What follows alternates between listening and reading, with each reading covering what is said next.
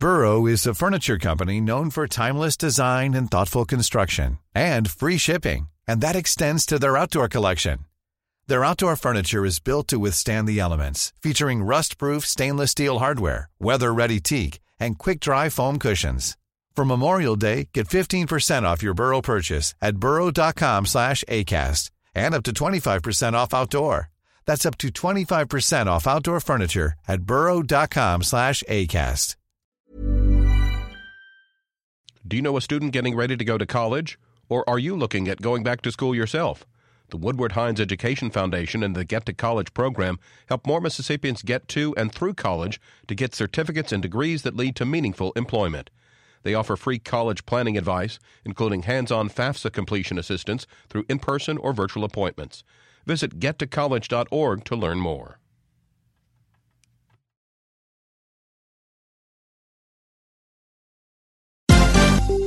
This is MPB News. Hi, this is Karen Brown.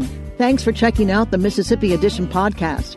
If you like what you hear, click subscribe, hit like, or leave us a comment if your app has that feature. Then find other MPB podcasts by searching MPB Think Radio on your favorite podcasting platform. Thanks.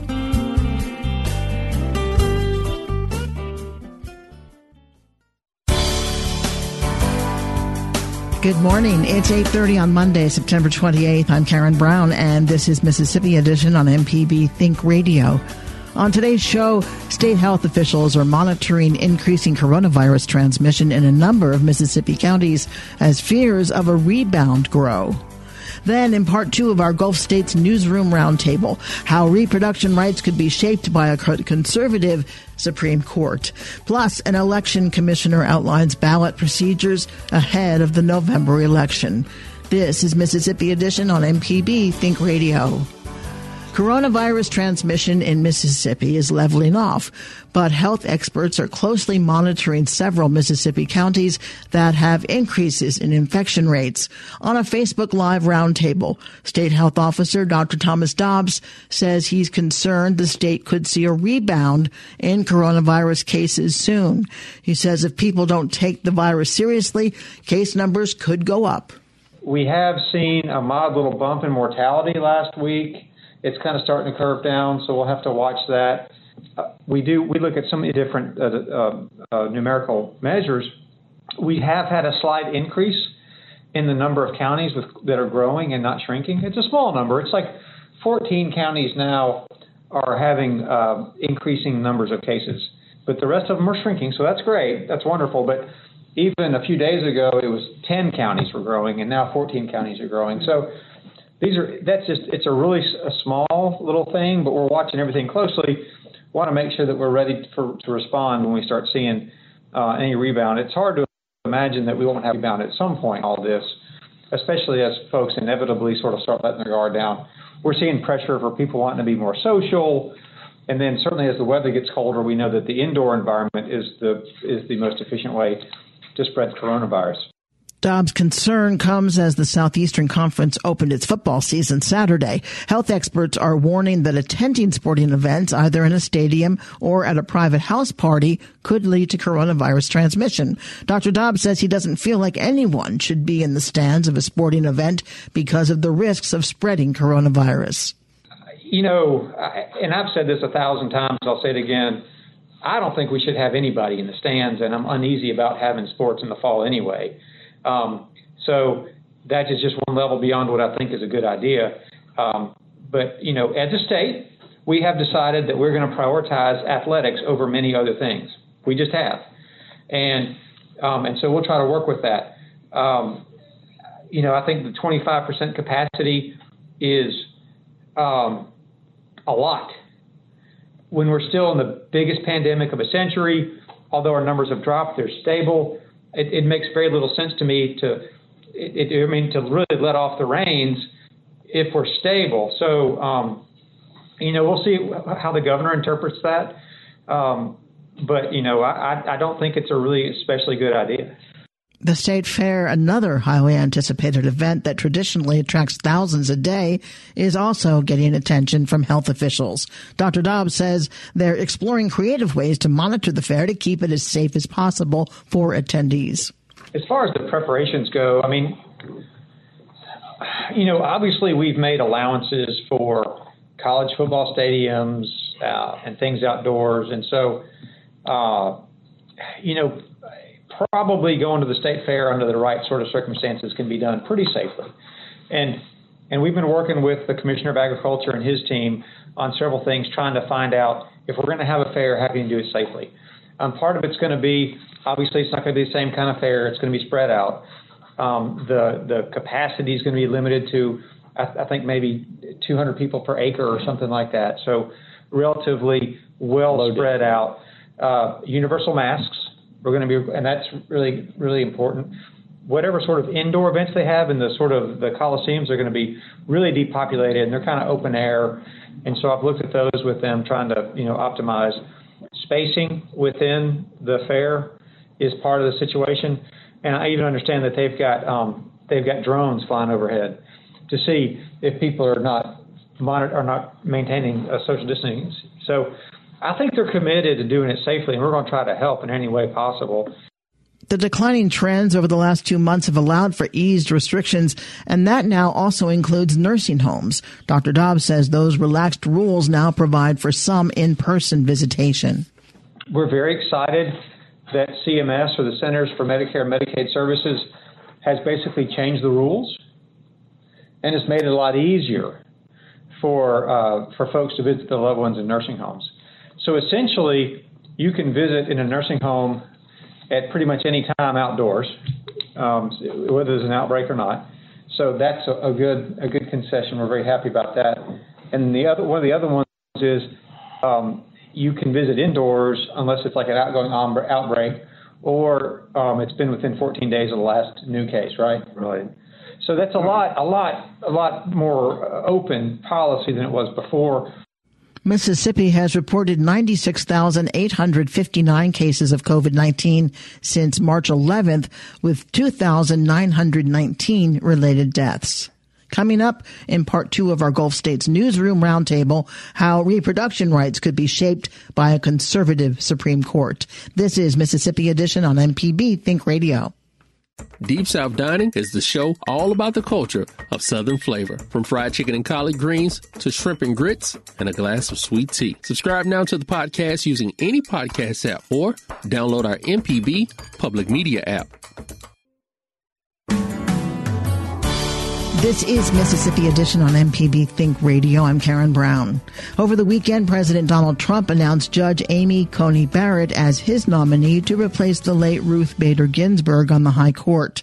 Coney Barrett's nomination comes wrapped in scrutiny, as many Democrats argued the seat should not be filled during an active election, pointing to the 2016 example of the Republican-controlled Senate denying Merrick Garland a confirmation hearing during an election year.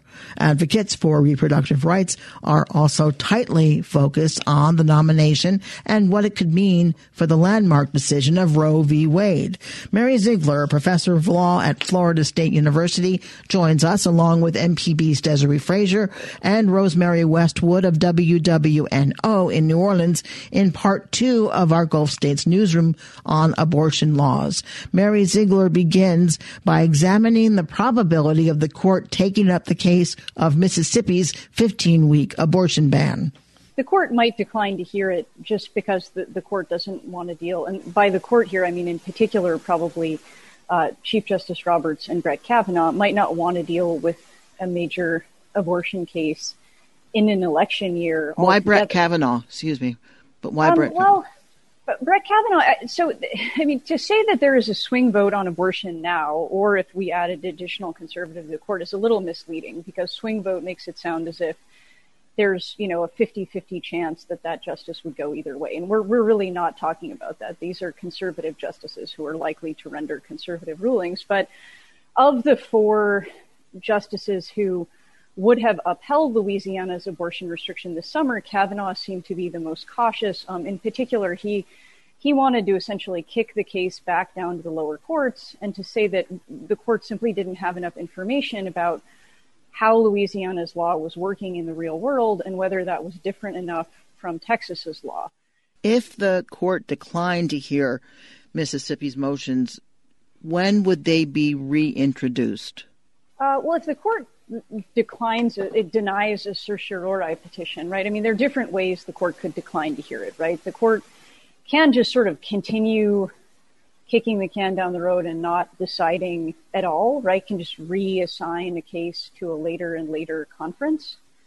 Or they can just deny a, a Mississippi's request. If they deny Mississippi's request, then the last court ruling essentially saying the law is unconstitutional would stand. So um, then the case, at least for the time being, would be over. If by contrast you have something um, like a just willingness to keep reassigning, reconferencing the case, that could delay uh, an outcome one way or another for quite some time. Desare, if the Supreme Court fails to hear Mississippi's cases, what does that mean? What would the reaction be, both from the uh, the clinic, the one clinic in Mississippi, and the legislature's response? On the legislature's response, um, their reaction would be to keep trying. Um, they are being very vigilant and looking for ways to end abortion.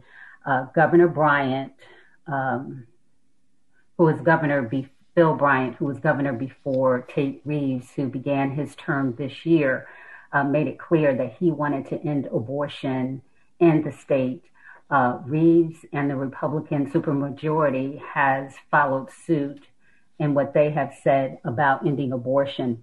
So, w- whatever they can do to uh, team up with some of the organizations that were mentioned out of Washington, whatever organizations are doing and, and working on to thwart that, they are going to be eminently involved in it. Mary, what is the process if uh, if or when we hear it's a woman is confirmed? Is she immediately sworn in? Uh, that kind of depends. I mean, I think there there may be efforts to um, delay a confirmation or nomination, but usually, yeah, once there's a positive vote, um, there and it seems likely now that there will be. We've seen um, what the kind of the Republican lawmakers who would have been the most in doubt um, starting to uh, signal that they would vote, at least that they're open to a vote, and it, it seems unlikely they would oppose a nominee on the merits. Um, so we could see a nominee confirmed before the presidential election, or at least before um, a new president takes office. Of course, you know it's not inevitable that President Trump is going to lose the election, so he, the timeline might matter less in that event. Um, it's worth noting too that if a Democrat were to win, though, um, this this confirmation could have even more unpredictable ramifications for abortion. It's it's kind of ignited on the left talk about potentially packing the court, which could have significant effects on abortion in in states, including Mississippi and Louisiana. If it, you had, for example, a Democratic president putting three or four more progressive justices on the court, then the ramifications of that for abortion in, in the nation and in Mississippi and Louisiana would be, I think, really hard to anticipate where we are now. It's interesting that both sides, I think, claim that most Americans side with them. So it, it certainly is a split issue.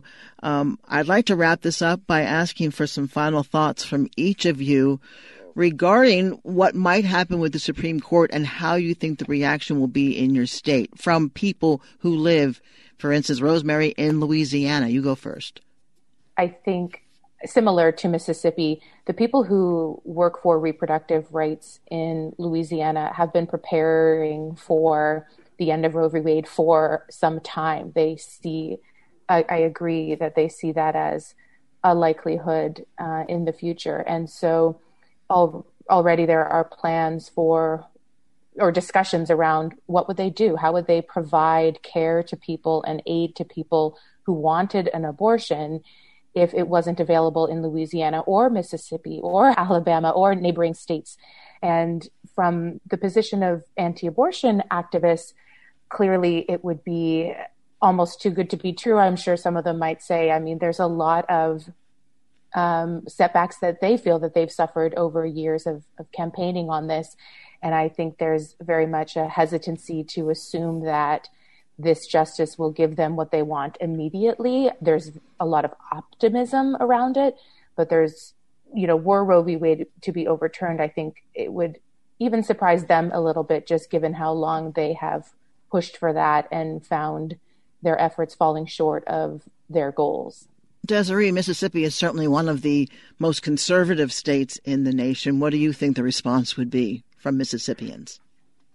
Yes, it's a very conservative state. Um, the pro life movement has been very outspoken on this issue. If it were to be overturned, they would be elated. If it is not overturned, they will continue to work to overturn it. For those who don't support uh, a, a woman's right to choose, they are the minority. And yes, they are talking about how they would help women, um, as you heard mentioned, um, obtain abortions.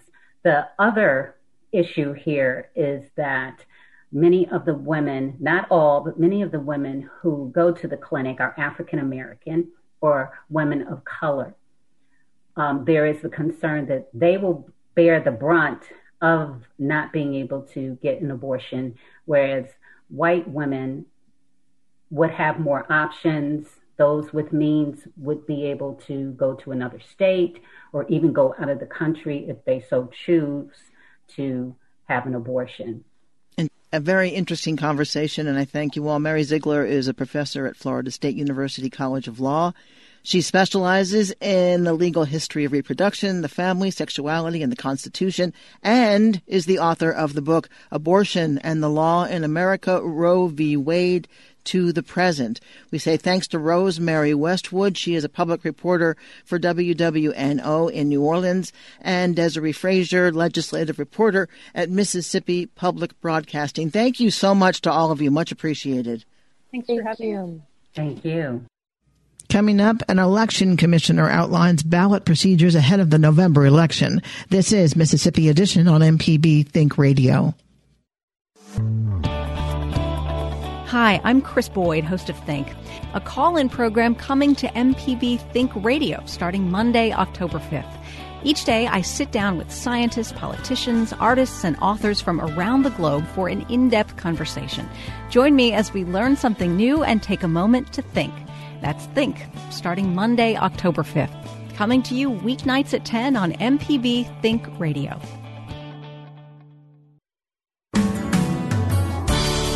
This is Mississippi Edition on MPB Think Radio. I'm Karen Brown. The 2020 election is shaping up to be unlike any other as the coronavirus continues to affect how voters consider casting their ballots. A record number of absentee ballots are expected to be cast in Mississippi ahead of the November 3rd general election, the virus contributing in part to the overall rise in requests. In Mississippi, absentee voting is limited to a list of reasons, mainly for those who are 65 years of age, disabled, and those who will be out of the county, but some provisions have been made for those directly impacted by COVID-19. Others will still head to the polls to vote on election day. Hinds County Election Commissioner Toni Johnson says poll workers in her precincts are mostly over 65 and part of the vulnerable population. She outlines ballot procedures for in-person and absentee voting ahead of the November election. About 75% of our uh, poll worker population typically uh, are more seasoned. Um, they've done this for many, many years, and a lot of them kind of fall in that critical needs category uh, of having underlying conditions, um, than being older due to COVID 19. So some of them decided not to return. Um, we did get an overwhelming response of people that wanted to volunteer to be new poll workers. Um, however, due to the restrictions to COVID, um, training has been a little bit more condensed. We've had to space it out, not allow as many people in there. We had to limit the number of people that we train per session. We've had to find an abundant supply of PPE, masks, um, sanitizer, uh, Lysol spray, wipes, things like that, and make sure that we communicate and train um, poll workers on how to navigate an election during COVID to keep everybody safe. Um, so that's new for everybody. Have you closed any precincts in advance because of the pandemic? We did temporarily relocate four precincts so far. Um, most of them are churches that chose not to just open during the pandemic right now. And with them being private facilities, of course, uh, we can't force them to open. We appreciate the partnership that we've had the last several years. Um, and that's what we did. One of them was located in a senior living facility. And as you know, um, some of the facilities, those were hot spots for COVID outbreaks. And then you have just the older population that live there, so you don't want to put them at risk uh, for the virus. So, yeah. And the other one was at Jackson State. Um, due to them being a campus, large numbers, that one was relocated to the Athletics and Assembly Center. It's about 11,000 square feet, um, lots of space, lots of room, um, and allows one way in and one way out. So we, in a total, relocated four precincts due to COVID. We have talked to some uh, circuit clerks, mm-hmm. circuit court clerks, about absentee ballots, and there is some confusion mm-hmm. about the details of how someone can vote absentee. Are you involved in clarifying the process? We are. We get calls daily. We have received hundreds of calls since probably about July on the process of voting absentee, who can vote absentee, and when they can start. Uh, typically, we refer them to the circuit clerks, but we do answer uh, questions, you know, on a minimal level about when it started, which was September 21st. Who can vote absentee? You being 65 years of age or older, if you'll be out of town on election day, if you're a student. Um, we've also answered the question about having it witnessed or notarized before you send it back, as well as the absentee application. So uh, it's been a series of several steps that we've had to explain to the voters, and hopefully we've done a good job so that they can go ahead and, and cast that, that vote if they apply for absentee. And I know that they've added on some due to the pandemic. Uh, you have a doctor's excuse if mm-hmm. you're under quarantine.